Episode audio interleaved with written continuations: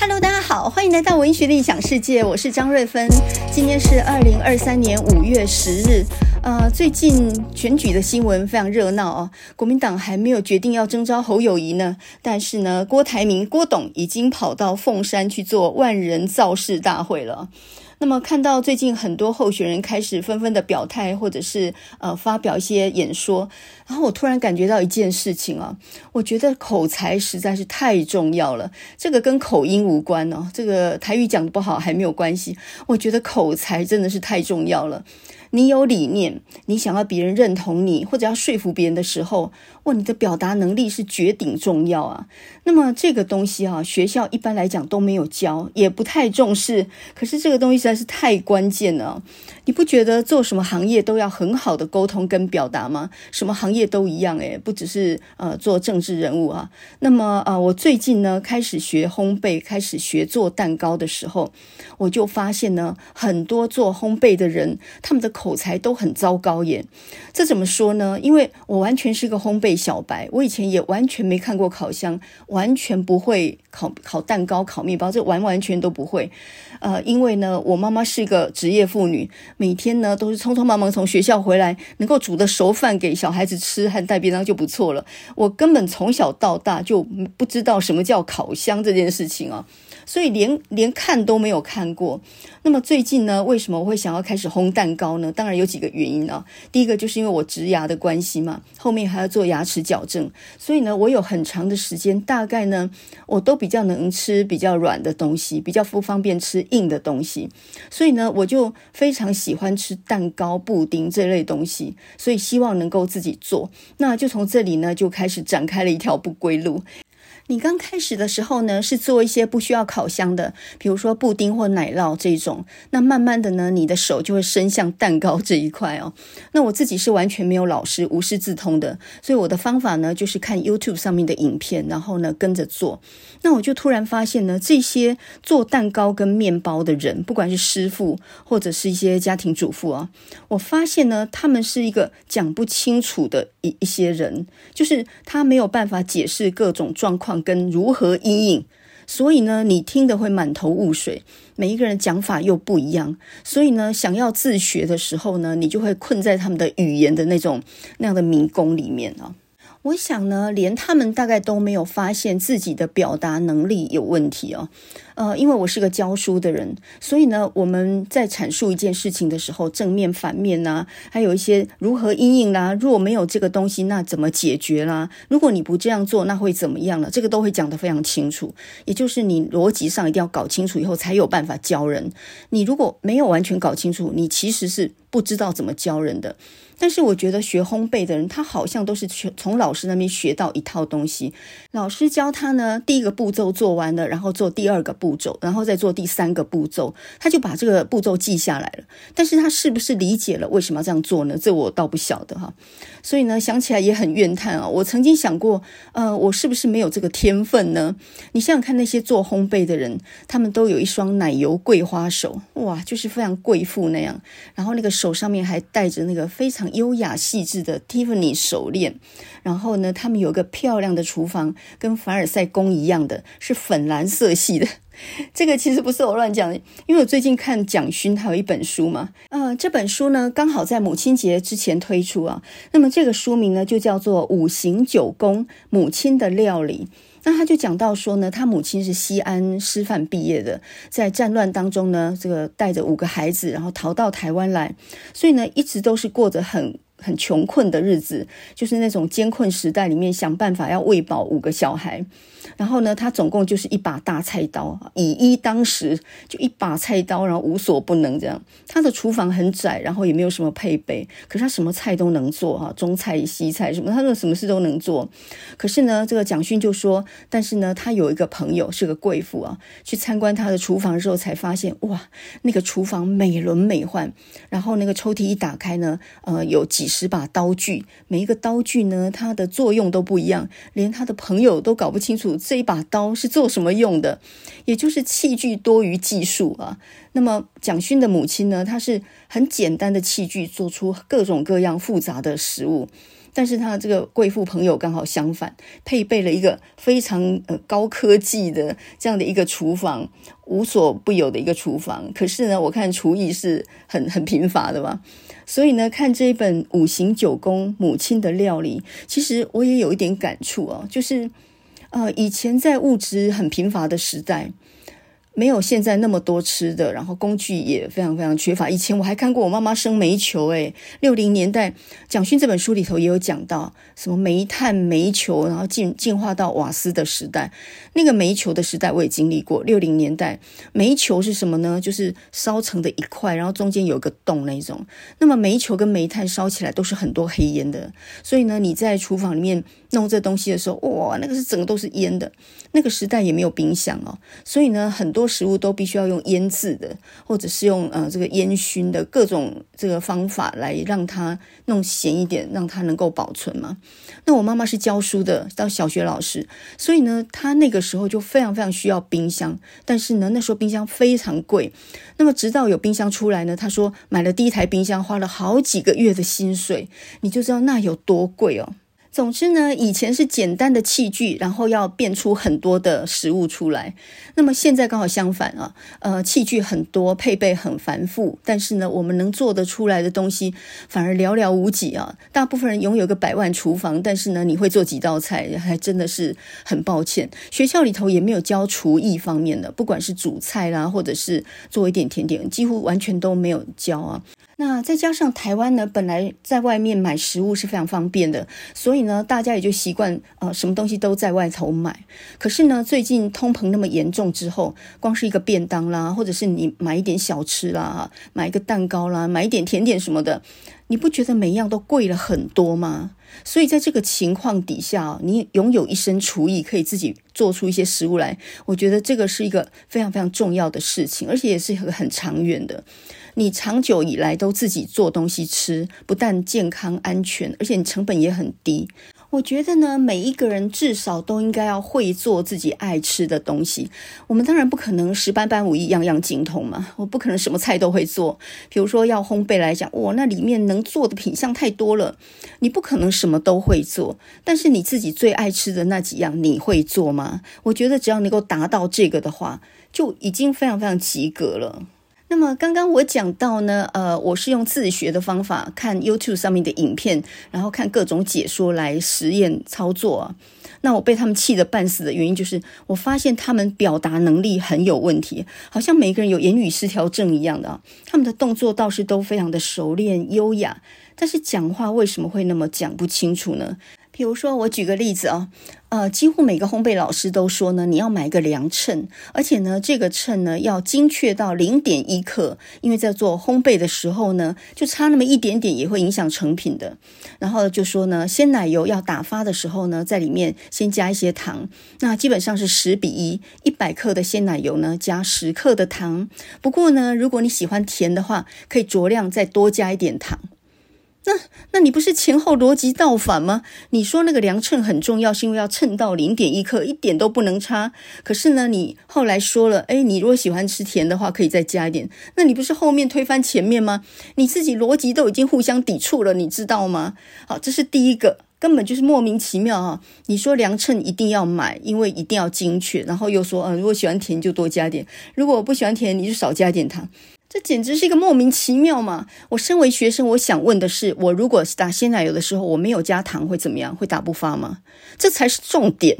也就是呢，如果没有加糖就打不发鲜奶油，你就要在前面讲，你不加糖是绝对打不发鲜奶油的哦。但是你加的糖的量呢，就影响它甜不甜，所以这个东西呢，你就可以自己斟酌加。诶，你这样讲才是对的啊！所以要先把重点那个最关键的东西讲出来。不加糖，鲜奶油打得发吗？如果我完全都不要加糖也可以的话，那我为什么一定要加糖？好，这就是我的问题了。那么，比如说，我们来举第二个例子啊，很多烘焙老师是这样教的：呃，烤蛋糕的时候呢，上下火一百五十度烤五十分钟，呃，时间到了之后呢，在一百八十度再十五分钟。他这个讲法里面，我就有两个疑问了。为什么要这样做？你这不是脱裤子放屁吗？你就直接一百五十度，你就给他烤个七十分钟不就了了吗？你为什么需要一百五十度烤五十分钟以后再转到一百八十度再十五分钟？为什么需要这样？你要讲啊！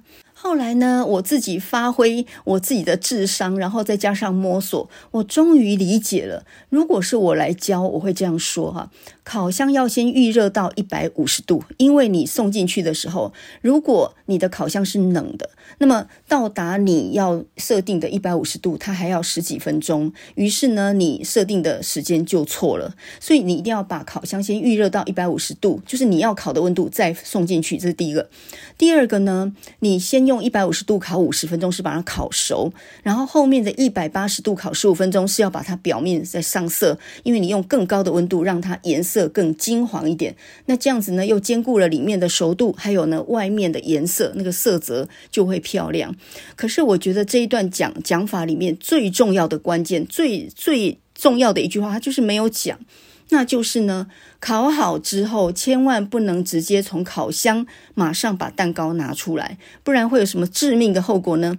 它整个会消烘。就是呢，本来在炉子里头膨胀的非常完美的蛋糕，如果你马上取出来，因为外面的空气是冷的嘛，它温差太大，所以瞬间呢，它就会整个塌下来，那就没有办法救了。所以你烤好蛋糕呢，一定切记，绝对不要把它。马上从炉子里头拿出来，你一定要在里面放上个三十分钟，我觉得放个五十分钟都没有关系，让它慢慢冷却。你顺便把插头拔掉嘛。那冷却之后呢，你进去拿出来，你的手也比较安全嘛。像我第一次操作，哇，不晓得那个炉子那么烫，我的手背就烫了一个一个水泡，非常的厉害。所以呢，你把它放在炉子里头，大概放三十分到五十分钟我就拿出来，它就不会塌陷，即使塌陷也不严重。那么另一个有趣的例子，可以说明烘焙老师他们表达能力很糟糕的一件事情，就是他们会跟你说蛋白跟蛋黄要分开打，就两两个大钢盆分开打，这个理解哈。蛋黄糊那边先处理好之后放一旁，然后呢你就开始去打蛋白。那么打蛋白呢，首先打着打着呢分次加糖，这个简单。然后呢打到湿性发泡的时候呢，呃再继续打。到中性发泡，再继续打，打到干性发泡的时候，也就是呢，一座跟雪山一样，然后呢，倒扣是掉不下来那个状态，它是完全是固态那个状态，打到那个状态叫做干性发泡。这个时候呢，就把它挖三分之一的蛋白霜混到蛋黄糊里面，用轻柔的切拌的方式把它拌均匀，然后再把这一盆蛋黄糊呢，再扣回这个蛋白这一盆里头，再搅拌均匀。我听到这里我就奇了怪了，你为什么不干脆直接把两盆混合就好了？那你是不是脱裤子放屁吗？为什么需要搅三分之一的蛋白先过去，搅匀之后再把它倒过来呢？为什么会这样呢？他们完全都没有解说。后来我终于搞清楚之后，如果我现在来解说这件事情，我会这样讲的：你打发的蛋白它是很轻的，它负责撑起蛋糕那个空气感的部分。那么蛋黄糊呢，它是很重的，所以呢，它这里面有油，还有呃这个蛋黄，另外还有糖，还有一点低筋面粉哦，所以它的比重是很重的嘛。所以如果说你直接把这一盆蛋黄糊倒过去那个蛋白霜里面的时候，它会搅不匀，因为一个是比重很重的一。个是比重很轻的，你是搅不匀的。你等到要搅匀的话，你花太多时间，你就会消泡。那个好不容易打发的蛋白，那就会消泡。所以呢，你最好的方式就是先挖三分之一的蛋白过去，牺牲它们过去跟蛋黄糊搅拌均匀以后，然后让蛋黄糊的比重没有那么重。这个时候再倒过来蛋白这一盆，它就比较容易很快搅拌均匀了。完毕，就这样解说，这样会不会？所以呢，你就知道我这个烘焙小白呢，在看这些影片的时候，我吃了多少苦啊！我一边看一边怀疑，还要一边做实验。呃，这个比国中的时候上理化还要艰苦啊！也就是呢，他没有讲原理的，他就教你呢。一步一步做，然后号称手把手教学。我不要手把手教学，我这个人一向是要搞清楚道理我才愿意做的。所以在你还没给我讲清楚道理之前，我才不要照你的做嘞。所以呢，我觉得我这种个性的人哦，大概不适合去上烘焙教室。我宁可自己土法炼钢。呃，我虽然会失败很多次，没有关系，但是我每失败一次，我就更懂得背后的原理。因为失败是是有意义的嘛，你会记住为什么失败嘛，对不对？为什么我会知道那个烘好之后的蛋糕不能马上取出来？因为我照他们说的马上取出来，它就消红了啊，它就整个就塌陷了。那放在里面一阵子以后再拿出来，就完全不会有塌陷的状况啊。所以我就学会，而且印象非常深刻，永生难忘啊。我觉得用这种方式学东西比较慢，但是呢，会记得非常非常的准确。这个就是经验法则嘛，所以你不能手把手一步一步教，那个是错的，那个是一种错误的方法。你没有想通背后的道理之前，你学什么东西都一定会忘记，而且会失败哈。嗯，前两天吧，我在联副的副刊上面，我就看到一篇文章，他就讲到烘焙教室。然后这篇文章呢，它的标题叫做《雪巴人陪你上圣母峰》。我一看这篇文章，我还以为这是一篇讲登山的文章，结果一看呢，不是，他讲的就是烘焙教室啊。他说，专业的料理教室会帮你把材料都准备好，并且老师呢，一个指令一个动作，手把手的教学。有些教室甚至呢，连碗盘还有那些器材都有人帮你洗好，也就是呢，这根本就是贵妇型的教学，你只要人去就好了，材料人家给你传好了，然后器具他们那边也供应，包含呢到最后弄脏的所有的碗啊这些东西，全部有人帮你洗，所以你只负责呢自己做一部分，然后呢，呃，就好像雪巴人帮你背所有的氧气瓶、登山设备，然后你负责登顶那一步。其他的全部都人家帮你收拾啊，很有成就感。然后，呃，这个这个烘焙教室不便宜哦，随便一堂课就要两三千块。比如说我这边呢，就有一个活动研习表，呃，我拿回来一看就发现不适合我啊。你想想看哦，呃，比如说这个是百香柠檬塔、北海道夹心蛋糕，这个研习材料费呢是两千一百元。所谓他帮你传好就是这样，材料、人工啊，包括教学，两千一百块，到最后你可能可以带一个成品回家炫耀吧。这样，时间呢是九点半到三点，下午三点，也就是一整天。哇，你真的是贵妇诶，你有办法花一整天的时间在那边搞出一个蛋糕或一个柠檬塔出来，然后呢，非常骄傲的拿回家说这是我做。事实上那是雪巴人帮你。背了很多的钢瓶啊、氧气筒啊、睡袋上去，你只负责那个那最最尖端的那一小部分这样而已。在我来看呢，这根本不叫登山。我觉得一个完整的登山的计划，你是要去挑战自己的极限，从怎么买装备。然后你怎么样筹到钱去买装备？你要搭什么样的车到达基地营？然后呢，你要有几种钢瓶？然后多少个人？你你要带几个同伴？你的设备需要哪些东西？当地的天候还有哪一天适合登顶？这个全部的功课都得你自己做，这个才叫做专业的登山客。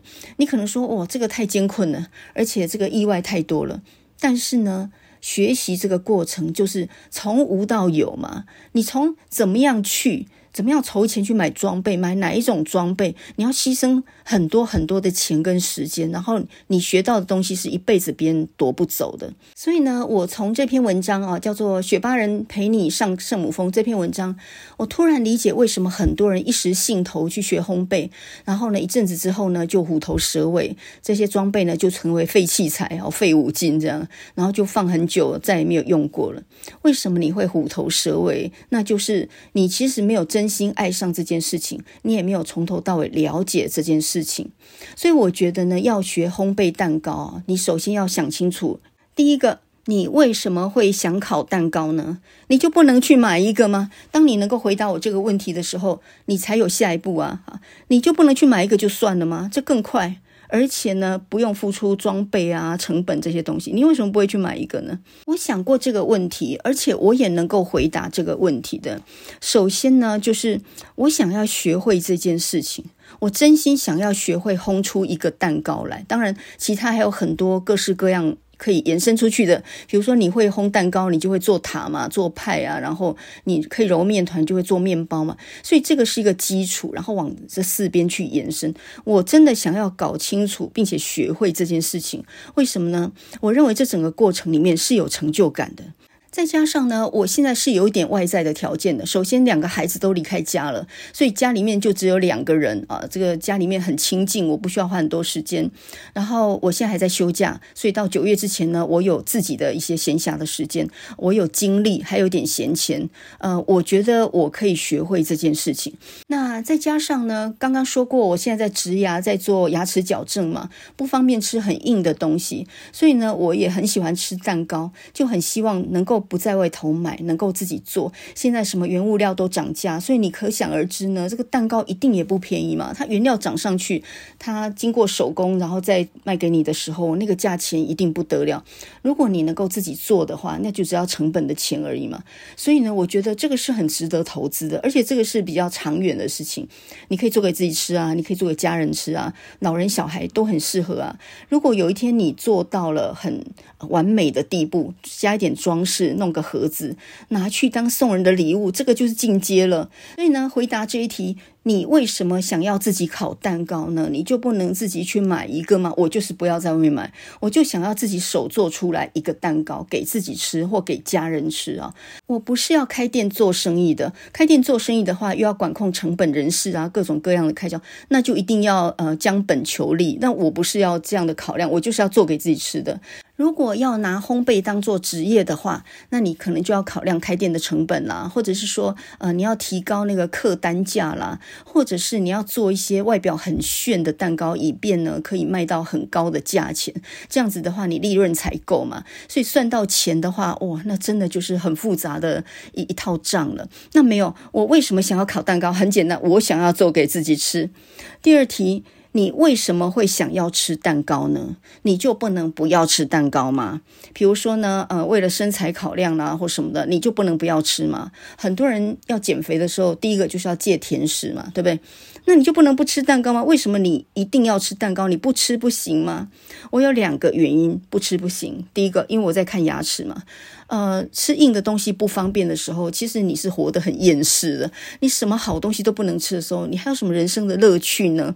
所以呢，就因为在修理牙齿的关系，我的心理上。我需要支持嘛，要有满足感嘛。那营养上，我觉得蛋糕很营养，它都是用鸡蛋啊，或者是呃这些奶油这种牛奶这种东西做，它很营养，我觉得可以补充养分的啊。所以第一个理由，我为什么要吃蛋糕呢？就是因为我牙齿不方便。那这个也可以广而言之，家里有老人小孩也有这个需求嘛，对不对？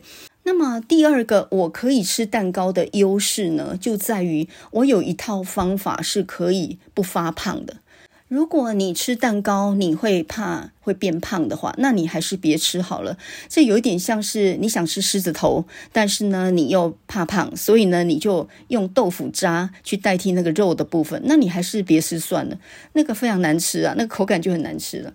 所以呢，吃蛋糕，你第一个就是。你不能够是一个容易发胖的体质。那为什么我会不容易发胖？因为我现在在做一六八断食，我每天只吃两餐，晚餐那一顿呢是完全不吃的。所以呢，你在早餐或者是午餐的时候吃甜点是完全没有关系的，因为热量不会在你睡觉的时候囤积嘛。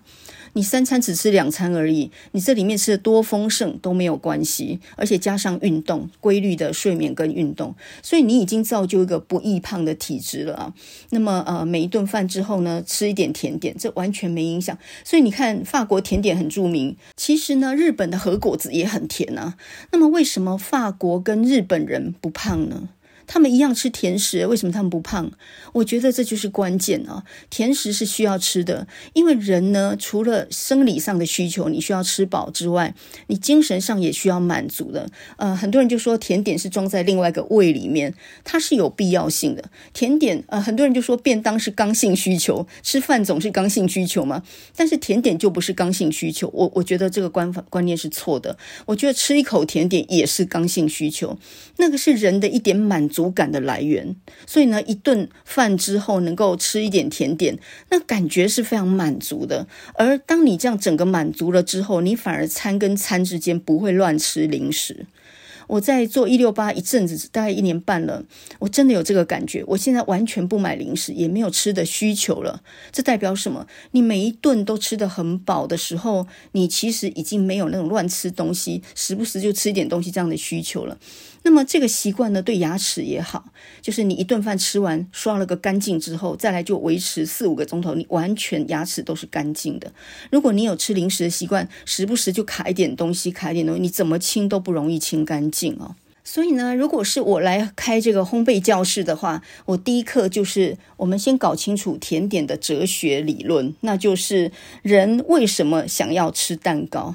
然后再来，你也要想清楚，为什么你想要自己做蛋糕？你先把这两件事情都想了个透彻之后，我们再来动手。因为当你还没有想清楚的时候，你一头热钻进去，然后就制造出很多废物金。你到最后这一些东西丢也不是，不丢也不是。所以你。你要想清楚啊，我们吃一点甜点是必要的刚性需求，人是必须要满足自己的精神上的欲求的。那很多人就说呢，啊，要减肥先戒掉甜点，这个不吃那个不吃啊，油的不能吃，这样的话你的人生完全没有乐趣了，你不觉得吗？你不能用那种方式减肥，那种方式节食的方法呢，就是做也不长久，因为你不可能一辈子这样吃嘛，你克制自己的欲望。那是不可能长久的，所以你要去满足自己的欲望嘛，就是餐后吃一点甜点，你就很满足啦。然后就因为这样，你才能够长久的走下去。反而你不会吃多，因为你已经被满足了嘛，所以你不会乱吃东西啊。所以我觉得吃一点甜点是一个非常必要的需求，而不只是呃偶尔放纵这样的东西。那第二个呢？为什么你会想要烤蛋糕？这很很简单，人需要点成就感嘛。再来呢，我觉得做蛋糕呢，有助于转移你的痛苦。我们在生活里面有大大小小的痛苦，比如说工作上不顺利啊，然后呃家人之间吵架啊，各式各样的压力都很多嘛。那么为什么做蛋糕会？呃，会转移你的痛苦啊！我讲一个例子，那一天我从那个烘焙食品行呃去采买了一些东西回来的时候，正要开始动手去做一个蛋糕的时候，我突然发现我钥匙不见了。那么以我平常那种慌慌张张的啊，那种很急躁的个性呢，哇，不得了！我只要掉了钥匙的话呢，我就整个人心神不宁，我非得找到它不可，有点像强迫症那样。我没有找到那根钥匙的话呢，我就没有办法再进行下一步下去哦。所以呢，我就会很慌张，然后会不知道怎么办。但是呢，那一天我突然没有那么慌张，为什么呢？因为做一个蛋糕要面临的挑战是很多的啊，这个烤箱的温度啦，然后蛋白是要先冰一下的啦，然后那个盆子打蛋白的盆子下面要垫一点冰块，有很多细节要注意哦。然后就在我进门的那一刹那，我发现我的大门钥匙不见了。呃，照理说应该要很慌张，整天要心情很不好的。可以，可是那一天呢，我的痛苦居然没有那么大了，因为呢，我就赶快找出我的备用钥匙，然后呢，先用备备用钥匙先先开了门。我心里想说呢，等一下我做完蛋糕呢，我再去打一个备用的好了。那直到我全部完成，然后把蛋糕送进烤箱之后。我才开始整理东西，就在整理的时候，我居然发现呢，我的那个钥匙就放在另外一个外套的口袋里面，也就是。你没有任何痛苦的，你就解决了一件事情，只因为你没有那个慌张的那个过程。我以前遇到这种事一定先慌张，可是为什么我没有那么慌张的呢？哎呀，反正那件事也没那么重要了。我现在这个蛋糕一定要想办法能够做到完美，这样才是最重要的。所以你大敌当前的时候，那个小痛苦就不叫痛苦了。所以痛苦是比较急的。就丢掉钥匙很糟糕，这怎么办？可是我现在这个蛋糕也是必须要全力以赴的。这两个一比较之下，那个那个等一下再说好了。所以就你的痛苦就减轻了或者转移了。你可能会说，一个蛋糕烤坏了有那么严重吗？很严重。你想想看，又有人要吃那个失败的，再来你的材料就全毁了，还有你的自信心备受打击，对不对？所以你在做这些东西的时候是要全力以赴的。那么也很希望呢，也有个期待值啊，希望能够有好的成果产出。当你把心力放在这上面的时候，你其他的不如意是不是就就减低了一点？所以呢，我上个星期的节目里面就说：“妈妈，快点长大。你与其每天呢盯盯着你孩子的成绩单，就好像在看那个那个呃财务报表那样，你还不如专心做一点对自己是挑战的事情，比如说烘一个蛋糕。然后呢，当小孩考试考失败回来，你看到那个很烂的成绩单的时候，可是你还有个大敌在前面，就是那个烤箱里的蛋糕不晓得有没有膨起来耶。”所以呢，就在这个时候，你的注意力就会被转移，你气也没那么气了，因为呢，他有他的挑战，你有你的，哪一个挑战比较难呢？他可能考个七八十分不理想，但你那个蛋糕可能五十分呢，更糟糕诶。所以呢，你相比之下，你就会知道世界上有很多东西都要在乎，不是只有在乎他那个成绩而已。那这个时候就自然产生一种转移，或者是一种痛苦减弱这样的一种过程。现在呢，外头东西比较贵了，然后很多家庭主妇都抱怨说呢，外食变贵，每样东西都贵啊。可是呢，你偏偏没有自己煮的能力啊，这这跟技术有关呢。如果你能够采买食材来自己煮的话，其实那个成本没有多少。但是呢，你是必须要知道去哪里买材料。比如说买菜，你要去菜市场。你去过菜市场买菜吗？那个菜是挺便宜的，对不对？现在蛋也已经呃一斤也降下来六十几块了嘛。那你要烤面包呢？这些低筋面粉啊，这些奶油啊，cream cheese 这些东西去哪里买呢？你要知道烘焙材料放在哪里啊。刚开始一定是不知道的，但是呢，久而久之你就晓得去哪里采买食材，怎么样动手做，然后你就会发现呢、一个蛋糕的价钱其实那个。食材的成本是很低的，大部分还是在技术上面。而如果你一辈子都可以运用这个技术的话，你知道你能够省下多少钱吗？好，所以呢，呃，以下就是一个烘焙小白想要给一个烘焙小小白的建议。绝对永远有比我更不懂的人吧。我现在算是小学一年级吧，那么之前呢算是幼稚园，那现在呢好歹也走了一点冤枉路啊！赶快给那些烘焙小小白一点建议。如果你现在才刚刚才踏进来的话，那么呃，以下这些呢就是我给你良心的建议。那首先呢，第一个就是网络上讲的五花八门，很多都不一样，所以呢，你听听做参考就好，务必多看几个影片，不要。专门相信一个，那么另外呢，尽信书不如无书。如果你到书店里面去找相关的食谱书的话，也是不通的，因为那些书呢，什么几克几克，呃，没有人这样算的，所以也不方便操作。因此呢，我建议你那个看书嘛，看那个大概就好，那个也不是能够奉为圭臬的。你呢，还是听我的良心建议比较实在。首先，第一个就是想做烘焙，是吧？第一个，你要先整理你的厨房跟冰箱。为什么这样讲呢？每一个人家里面都只有一座冰箱跟一个厨房吧？有谁有配备两个厨房、两个冰箱的吗？而呃，煮菜的这些器具跟你的烘焙的器材是完全不一样，两套系统的。呃，炒菜锅啦、平底锅那些东西都是呃水里来火里去，油油汤汤的这种东西。那但是你的烘焙的钢盆啊、打蛋器这些东西都不能沾到油跟水的，它完全是跟煮菜是两个系统的，所以你不能用你那个汤锅来当牛奶锅诶，那里面只要有一点油，你那蛋白就打不发了耶。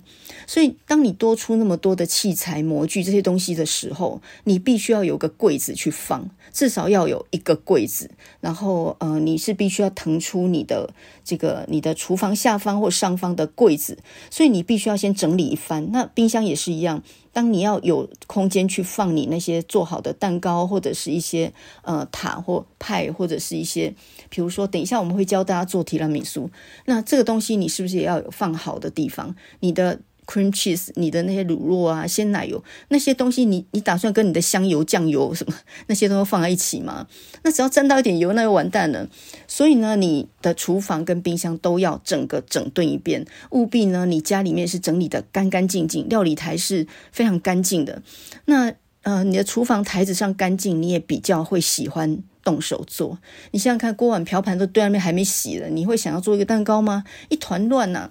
所以第一件事情呢，先整理你的厨房啊，腾出台面跟空间。你想要做烘焙，不是只有那些模具要处理而已哦，还有一些食材，比如说呃香草精、低筋面粉、吉利丁、巧克力粉等等，这些你至少要拿一个很大的篮子，跟这个你平常煮菜用的东西是要。要分开来装的啊，所以呢，如果你没有闲暇，没有办法去整理你的厨房到井井有条的地步，我劝你还是不要做。就是做，你也是两下子就虎头蛇尾，你还不如就直接去买一个甜点，然后呢，就这样子偶尔吃一下就好了。不要想要做烘焙，第一件事你就必须要爱干净，然后整理好，然后你所有的东西都要放在固定的位置。一找就到，这样才可以。你总不能说蛋白打到一半，突然要找糖，然后呢，翻遍了冰箱跟厨房找不到糖，你的蛋白已经在那里消泡当中，那那座雪山已经快要垮下去。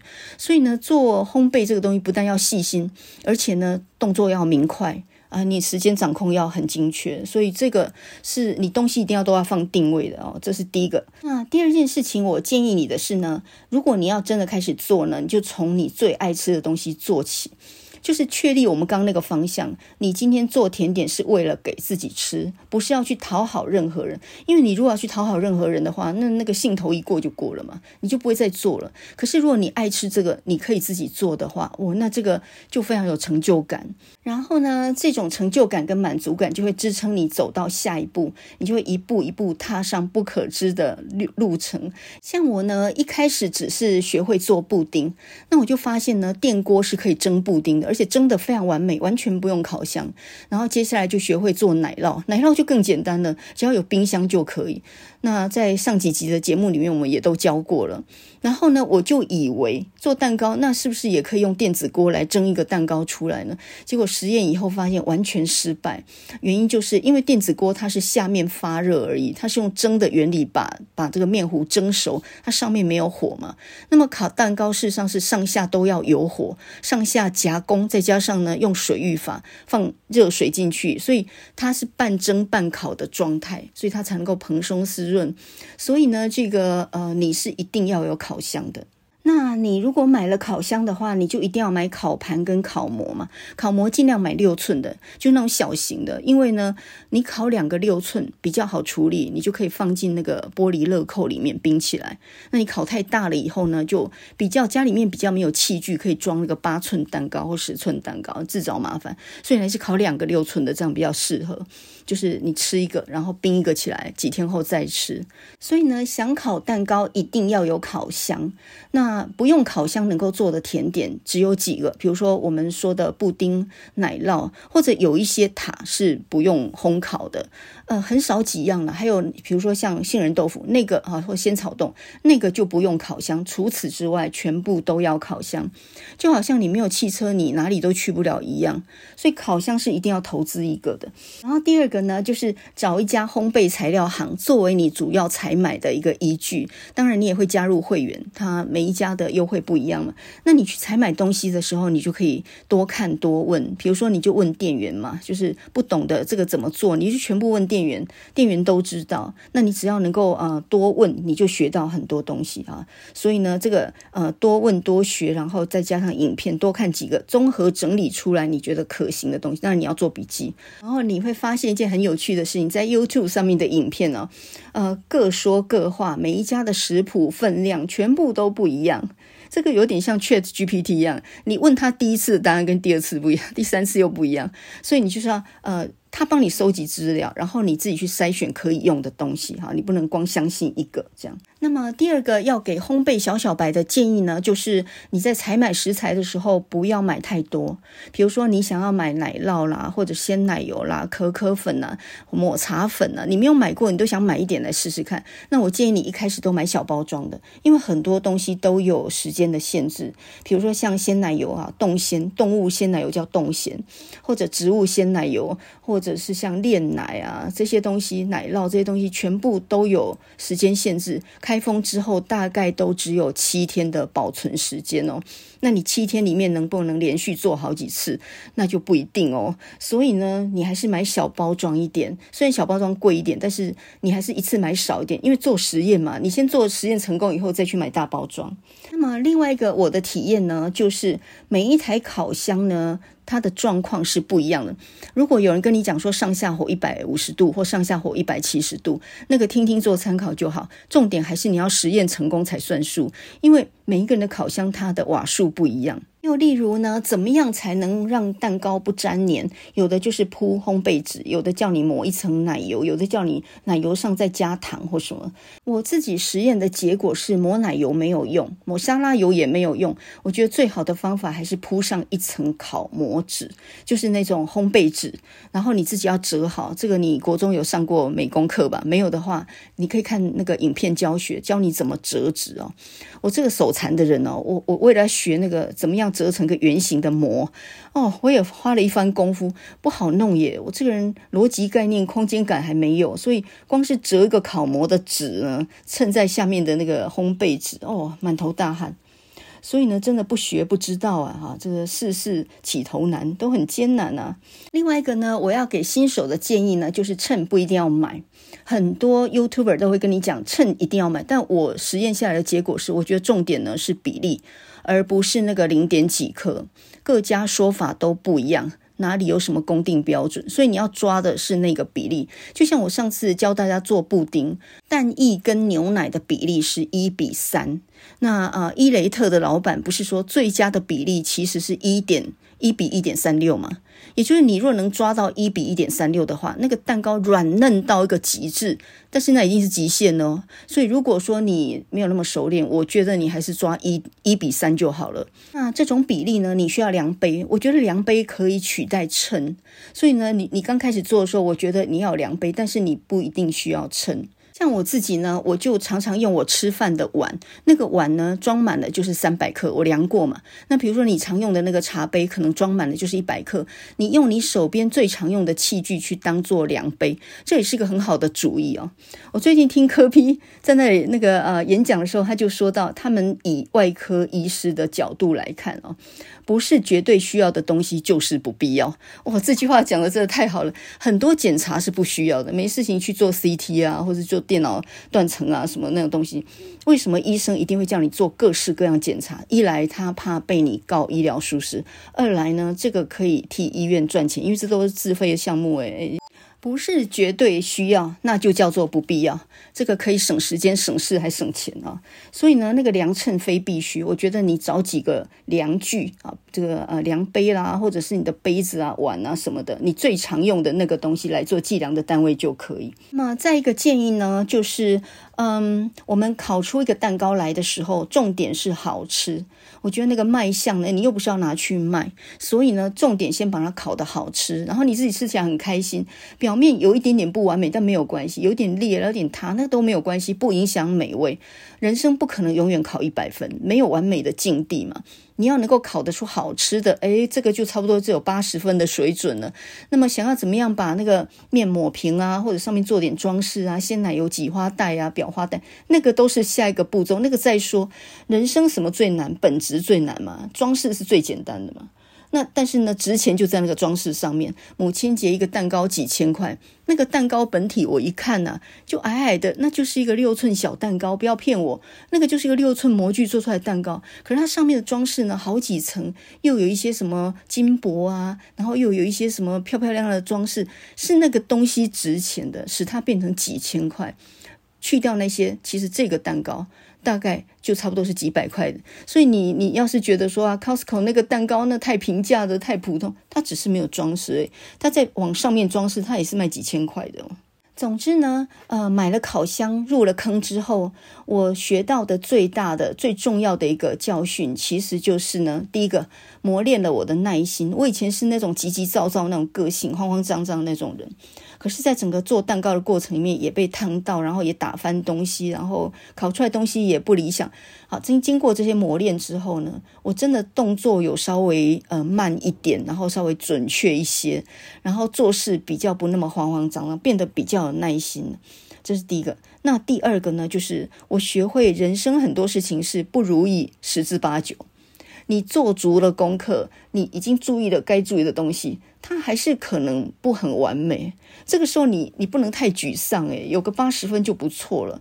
人总是一步一步进步的。你以为那些蛋糕大师傅、那些甜点师，他没有经历过失败血泪吗？他自己吃过多少失败品啊？我在 YouTube 上面看过一个很有趣的影片，就是做戚风蛋糕嘛，这个东西很难搞。然后呢，有一个 YouTuber 他就做了十几个蛋糕，他就仔细分析了这个塌陷、那个缩腰啊，这个东西里面有孔洞，那一个一个分析出它中间的原因呢、哦。哦，我真的佩服他，那十几个他得自己吃掉，诶，就失失败了十几个样本，然后你自己分析出原因啊。所以呢。呃，每一个成功的人背后都有很多失败的经历。那这个东西你也不可能略过那些就一步登天，那是不可能的。所以呢，这这样一个漫长的学习过程里面，让你造就你的耐心。另外呢，也让你知道不完美这是十之八九的，大部分很多事都不完美。你烤出来蛋糕那个死样子，你怎么能要求你的小孩考一百分呢？不可能的事情。那学着。呃，烤蛋糕做甜点这件事情呢，也改变了我很多以前的想法。我以前总觉得做料理，呃，做甜点，这有什么，这有什么必要吗？人生有必要浪费在这种无聊的事情上面吗？可是我现在觉得啊，这个事情不但不是无聊的啊，而且它相当艰难，它等于就是一个修炼的过程啊。呃，有一部电影，二零零七年的美国电影叫做《美味情缘》，也翻成《美味不设防》。它的英文名称呢就叫 No Reservations。Reservation 呢就是防备的意思嘛。No reservations 就是不设防，美味让人不设防，这什么意思？它是一个爱情电影，它讲的就是两个男女主厨认识的一个过程，而食物呢就搭起了他们感情的桥梁。哎，这部电影其实是一个温馨爱情喜剧啊。二零零七年，那我首先注意到的就是这个女主角非常的漂亮，是那种很有气质型的漂亮。她就是凯撒琳·丽塔·琼斯。如果你还在想她是谁的话，她就是《航站情缘》里面那一个漂亮的空姐。你想起来了吗？哦，超漂亮的，然后是那种看起来很有气质的哈，优雅的那种、那种、那种女孩子。那么在这部电影里面呢，这个女主角叫做 Kate 凯特啊。凯凯特呢，她是一个法式餐馆的主厨，非常的神气，也非常的一丝不苟。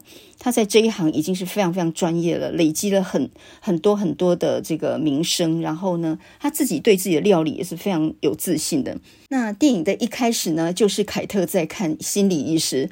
那么她为什么需要去看心理医师呢？因为他的老板逼他去。他是一个完美主义者，然后做事非常严谨，已经到了那种为了工作，然后完全没有私生活的那种地步了。那规矩一大堆啊，像这样龟毛的人呢，当然是一个呃顶级主厨这样的料。可是呢，在人生当中，在感情上面，你可以想知，他就遇到了很多的问题嘛。要求这么多的人很难成就一段感情。那么这个 Kate 呢，她的姐姐是一个单亲妈妈，带了一个小女儿叫做 Roy 柔伊。然后呃，有一天呢，他们母子母女两个人要来找凯特的时候，就在路上呢发生了意外车祸。然后呢，她的姐姐去世，就留下了一个小女儿柔伊啊。那这个柔伊呢，她就跟着这个凯特，这个阿姨就开始照顾她的外甥女嘛。那家里发生了这样不幸的事情呢，所以这个 Kate 的女老板就要求她说休假一个礼拜再回去。那么等到 Kate 再回去餐厅的时候，她赫然发现，诶，为什么餐厅里面呢有那种意大利歌剧的声音？那整整个餐厅里面的人呢都非常欢乐，然后有一个男的副主厨叫做 Nick 尼克出现。然后呢，他一手拿着鹌鹑，一手呢拿着锅铲，就当指挥棒这样子在唱意大利歌剧，并且要大家跟他一起合唱。整个厨房呢，在凯特本来凯特的情况底下是非常非常严谨的，一丝不苟。但是来了这么一个热情洋溢的男的副主厨之后，哇，整个变成像歌剧院一样。那么凯特就很很不高兴，他就说这是怎么回事？怎么我一阵子没回来就变得这个样了？然后呢，这个呃旁边的同事就告诉 Kate 说呢，这女老板找来的，她是一个意大利来的副主厨，她因为很仰慕 Kate，所以呢是想跟她合作啊。但是呢，Kate 是一个防卫心很重的人哦，她不相信尼克，她总觉得尼克是来来抢她的工作的啊，所以她刚开始对尼克其实是并不是那么友善的。那么这个时候，Roy 呢，他呃住在凯特的家里面，他不吃也不说话，显然呢心理创伤相当严重。表面上什么都不说，但心里面非常想念他的妈妈，常常暗地流泪啊。那凯特拿他也没有办法。可是呢，很奇怪的就是有一次，Kate 就带 Roy 到他的餐厅去，坐在一旁。然后呢，这个 Nick 看到这个小女孩不吃不喝，也坐那边不讲话，他就很有一套哄小孩子开心的方法，他就自己拌了一盘意大利面，然后坐在旁边就。就吃起来，然后呢，呃，最后就把这个盘子拿给柔伊，就说：“你帮我拿一下，不要吃光哦，我去忙一下。”结果这个都不吃饭的这个呃柔伊呢，一看到这盘意大利面，然后就不由自主的就吃了起来。也就是 Nick 这种比较带一点童心的，比较跟 Roy 呢，就是当做好朋友这样的一种方式，让 Roy 呢就放下了心防，很开心的就很喜欢啊，就很接纳他这样。然后呢，有一次因为 Kate 太忙，所以忘了去学校接 Roy，然后呢就让 Roy 就一个人待在那个学校里面，好像被丢弃那种感觉。然后呢，Kate 就连忙跟 Roy 道歉，说我真的呃不是故意的啊，请你原谅，不然这样好了，我给你一个愿望。那这个 Roy 就说，那我可以留着以后用嘛？这 个 Kate 就说可以啊。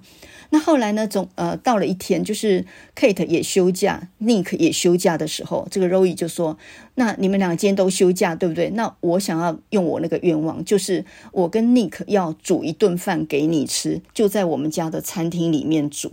那因为呢，这个 Roy 跟这个 Nick 已经搞得很熟了嘛，在餐厅里面都当他的小帮手，所以。”那一天呢，他们一大早就去采买，然后做意大利这个披萨，然后呢，做了很多意大利好吃的东西。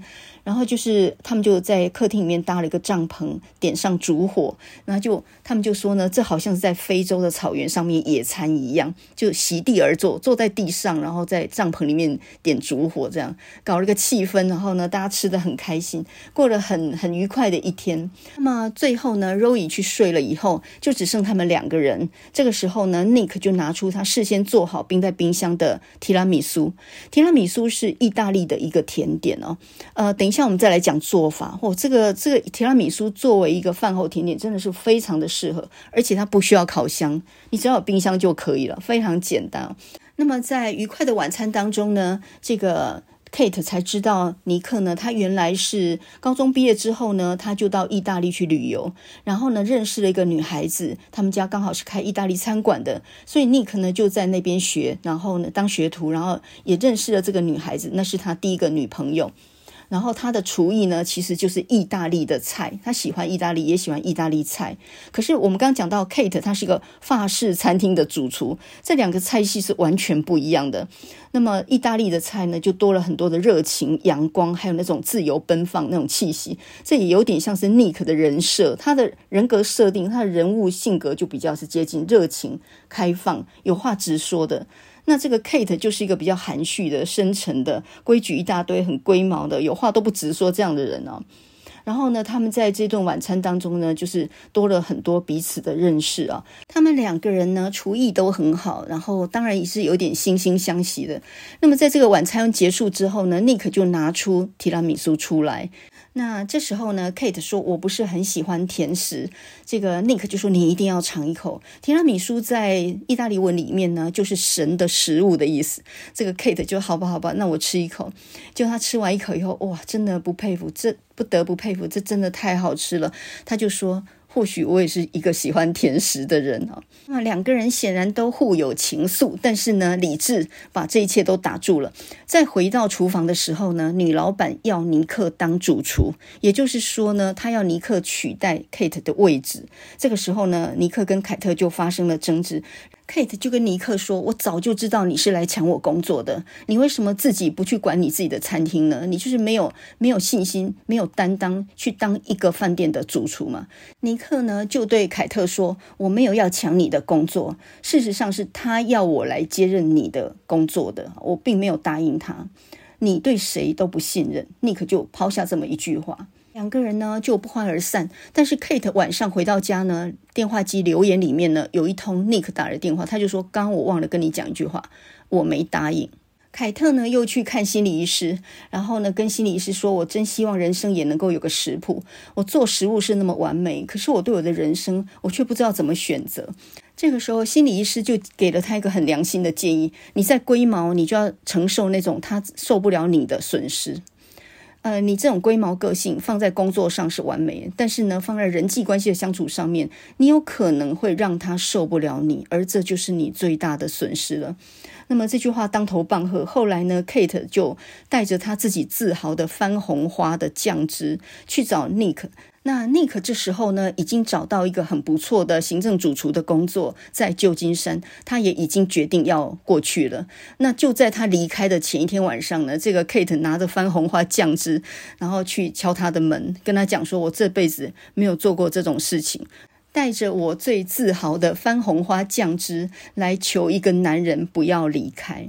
故事呢，最后是一个完美大结局。呃，Nick、Kate Kate 离开了原来的餐厅，然后 Nick 呢也不去，也不去那个旧金山当主厨了。他们两个人就跟 Roy 三个人呢就合开了一个小餐馆。这个餐馆的名称呢就叫做 Kate、Nick 跟 Roy 这样的一个小餐馆。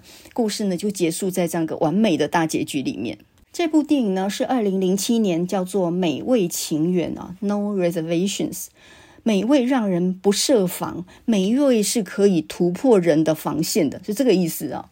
那叫美味情缘。我第一次看这个电影的时候，我真的搞不清楚一件事情，那就是煮菜这件事情值得当做人生的重心吗？它有那么重要吗？可是事隔多年之后，我来看这件事情，我的感受已经完全不一样了。我发现我很喜欢煮菜耶，可是我一辈子都没有学过煮菜耶。这到底这个教育系统是发生了什么样的问题啊？我那么晚才发现了自己的志趣在这个地方，但是也没有关系啊。这个不管活到老学到老嘛，不管活到几岁，我休假这一年大概最大的发现就是，我居然可以学会怎么样去烤出一个蛋糕来。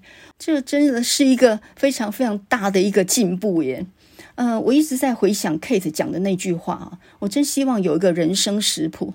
人生是没有一定的规律的，没有人能教你该怎么做，它的不确定性是很高的，就跟煮饭、煮菜啊、烘一个蛋糕一样，失败率是非常高的，没有人能教你该怎么做的，你只能够边做边学，必要的时候自己做一个判断。所以煮菜就就等于人生，我发现就是料理人生啊，学煮菜的过程就是学会怎么样看待人生的事物。讲那么多呢也没有用，我们现在来现学现卖，来教个很简单的提拉米苏的食谱啊。提拉米苏在意大利文里面呢，其实提拉就是拉的意思，米就是我，苏就是上来，就是拉我上来，也就是让我精神振奋啊，这个带我向上这个意思。所以呢，不是尼克讲的那个什么神的食物的意思了。那因为它里面加了酒，这个酒你可以用兰姆酒，你也可以用白兰地啊，你也可以用意大利当地的一种酒，总之就是烈酒。那它是用咖啡跟烈酒。泡了以后呢，把那个 ladies fingers，就是那个手指饼干呢，浸在里面，所以呢，吃起来是有酒味的。这道甜食可能小孩子不适合吧，它的酒味还蛮明显的。但是作为饭后甜点，比如说你要配一杯咖啡，呃，这个是非常非常适合的。你一口下去，可以嘴巴里面就融合了马斯卡彭起司，还有呢这个蛋黄酱的香味，还有可可粉。兰姆酒还有意式浓缩咖啡，所以这么多味道呢融合在一起的时候，经过冰镇啊，通常吃之前还要冷冻一下哦，那个味道真的很难形容。我们现在呢就来讲做法。首先呢，你去烘焙食品行，你去买马斯卡彭乳酪。这个乳酪如果没有，那你也不用做了，因为这个东西是整个提拉米苏的一个主体哦。那通常它的包装是五百克，两百六十元左右，相当贵。所以在这一道甜食里面，最大成本大概就是马斯卡彭乳酪。所以呢，大概就买五百克，一次用完，因为它开封之后。大概就一次用完，你不太可能再去冷冻，所以一次就做五百克这样的分量，一次把它用完。另外，你去买一包那个 Ladies Fingers，就是手指饼干，你也可以自己烤。不过一般人都是买现成的。那手指饼干呢，有小包装跟大包装，像我是买小包装两百克左右，八十五元。那你若买大包装，也比如五百克，大概就是一百六、一百七左右。总之呢，你就看你自己要用多少量。然后可可粉你也要买一小袋，因为这个甜食上面就是要撒可可粉的。好，这种无糖可可粉。好，那再来你需要的是什么呢？五个蛋，一点糖，呃，浓缩的咖啡一杯，还有呢，你你要买一个打蛋器。呃，你如果没有搅拌器，手持电动搅拌器的话，至少你要买一个打蛋器。这个小北百货就有一个，大概中型的，大概五十元左右，那个也堪用，可以用啊。好，那你要准备一个大玻璃碗，还有一个方形的大乐扣，最好深一点。那么做法呢？第一个就是把马斯卡彭乳酪拿出来，在室温底下呢稍微融化一下，不然你整块会打打不均匀嘛。再来呢，你就。蛋黄跟蛋白分开，蛋黄五个，然后加上大概五十克的糖，五十克不少哦，加上五十克的糖，把它搅均匀，放到玻璃碗里面，跟马斯卡彭起司呢就一起打均匀。那么这个时候，你这个玻璃碗呢可以隔水加热，就是你下面弄一个小锅子在那煮水，然后上面就搅这个玻璃碗。那么大概呢，加热到七十度左右。一方面热是可以让它融化的快一点，另外呢，这个加热到七十度是可以杀菌，并且让蛋黄呢更浓稠一些。你如果没有隔水加热的那种器具，没有瓦斯炉的话，你也可以省略这一步，你就直接在玻璃碗里面让。乳酪呢软化之后，然后跟蛋黄跟糖一起打均匀。你当然要打久一点啊，因为你没有热热度的话，打得比较久。好，那这是第一步。那么再来呢，就是你用三个蛋白。那你说那两个蛋白怎么？两个蛋白你拿着敷脸呢？我常做蛋糕的时候，把那个蛋壳里面的蛋白拿起来敷脸。那做完，我，这个脸也敷好了，顺便洗一洗。哎，蛋白敷脸很好哎，你可以试试看啊。好，所以五个蛋黄，三个蛋白，然后这个打蛋白的时候要注意，就是你蛋白拿出来之后呢，在里面加几滴柠檬汁或一点醋，因为这个东西可以有助于它打发。那打蛋白的器具最好是大钢碗，下面再衬一个玻璃的大容器，你就拿个大锅子装一点冰块。那么当你在打的时候，下面是冰的，这样会有助于蛋白的打发。所以里面放醋或是柠檬汁，然后外面是衬冰块，这样就可以打到一个。干性的发泡，什么叫干性发泡呢？就是一座像雪山一样倒扣不会流下来那种状态。再来就把这个两个东西混合，那么搅拌均匀之后就成为提拉米苏慕斯啊，这个部分就做完了。那再来就很简单，你就找一个碟子，把咖啡跟酒，你你有什么酒就拿出来用啊，一比一这样混合。那把你的手指饼干呢，两面沾这个溶液，然后呢就是铺在你的大乐扣的底部。一层手指饼干，一层慕斯，一层手指饼干，一层慕斯，大概铺个三三层左右吧。你的那个大玻璃的口应该就满了。好，这时候呢，盖起来，放进冰箱，大概要冷藏四到六小时。所以最好的方法就是晚上做好，第二天吃，或者说你上午做好，下午吃或晚餐吃，这样也可以。然后呃，你放进冰箱的时候，先不要撒可可粉，因为如果你现在撒可可粉的话，等一下就整个湿掉了。所以呢，你要吃之前拿出来再撒。那通常拿拿出来吃之前，会在冷冻库先冷冻一下子，让它更定型、更硬一点。你等下比较好切，切出一块一块方的出来，然后撒上可可粉。这样才吃。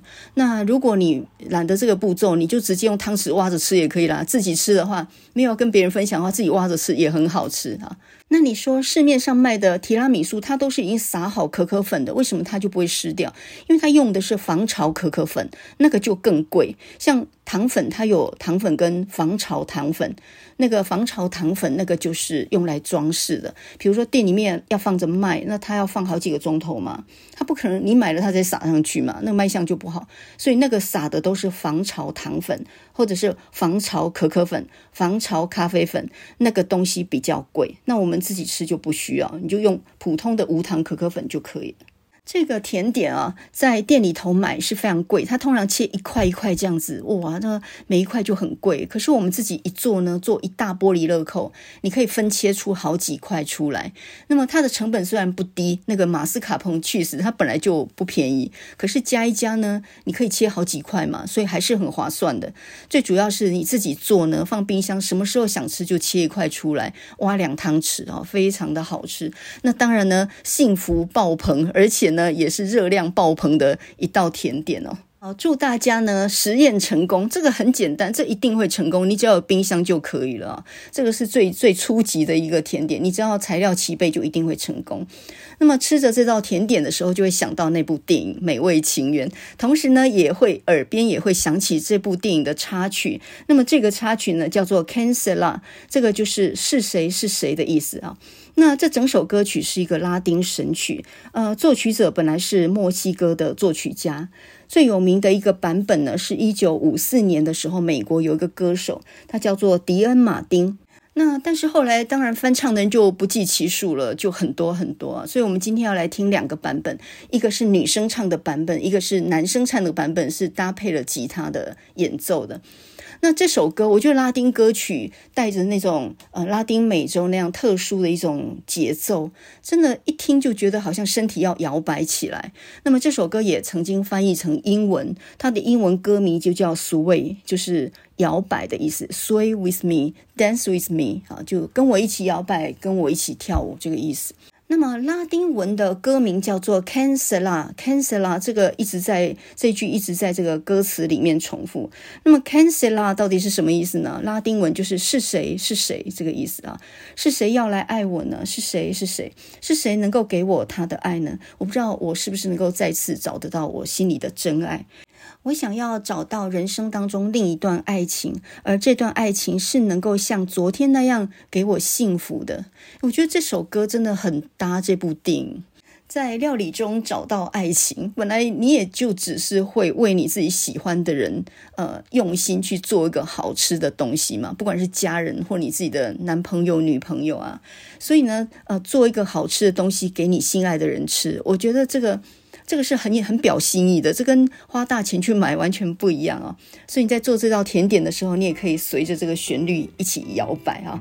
你也可以想一想，完全一个没有接触过烘焙或烤蛋糕的人，为什么会陷入其中，然后不可自拔？哎，我吃了蛮多苦，但是我却觉得很有趣。人生有很多你没有经历过的一些辛苦的事情，虽然辛苦，但你会觉得值得。我现在想起来，读书也是这样的事情，养孩子也是这样的事情。没有人能够告诉你人生的食谱是什么，所以都是呃各种滋味，然后在心里面体会会这样而已。所以安安静静做一道甜点，然后不要再去管外面很烦扰的事。我觉得那并不是逃避，我觉得那是另外一种修炼。等我修炼好了之后，我照样回到职场，我还是要去忍受很多很多我看不惯的，或者我没有办法适应的各式各样忍气吞声的事情。但是没有关系，我已经准备好了，而且我的忍受度也提高了。那么现在呢，就让我们来听这首拉丁神曲《Cancela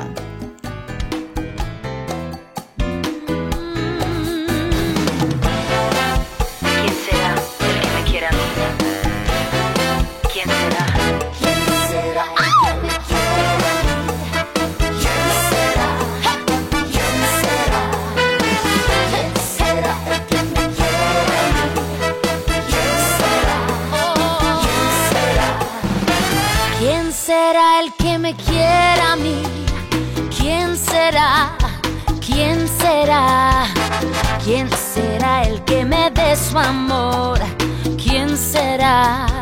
¿Quién será? Yo no sé si le podré encontrar, yo no sé, ay, yo no sé, yo no sé si volveré a querer, yo no sé, ay, yo no sé. He querido volver a vivir la pasión y el calor de otro amor y otro amor que me hiciera sentir, que me hiciera feliz como ayer lo fui. ¿Quién será el que me quiera a mí? ¿Quién será? ¿Quién será? ¿Quién será el que me dé su amor? ¿Quién será? ¿Quién será?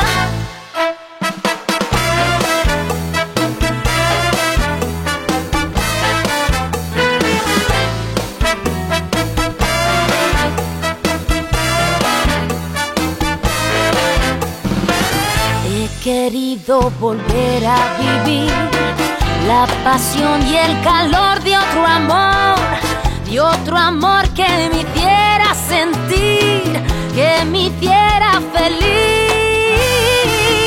Será el que me quiere?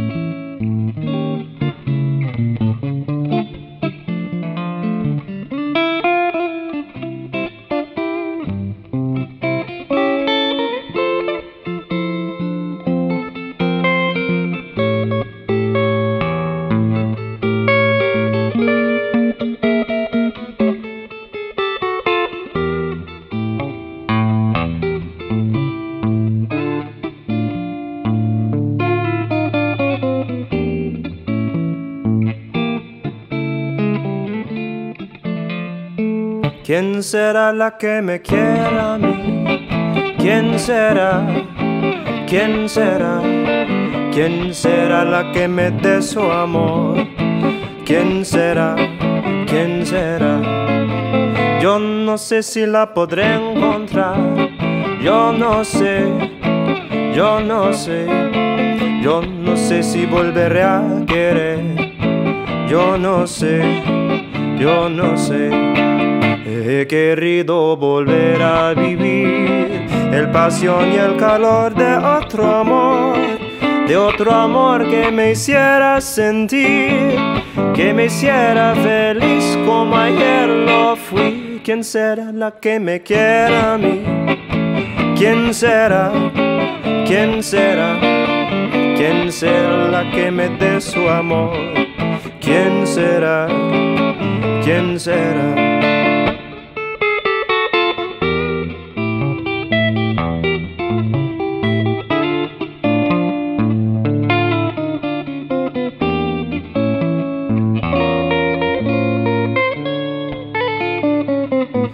Querido volver a vivir el pasión y el calor de otro amor, de otro amor que me hiciera sentir, que me hiciera feliz como ayer lo fui. ¿Quién será la que me quiera a mí? ¿Quién será? ¿Quién será? ¿Quién será la que me dé su amor? ¿Quién será? ¿Quién será? ¿Quién será la que me dé su amor? ¿Quién será? ¿Quién será?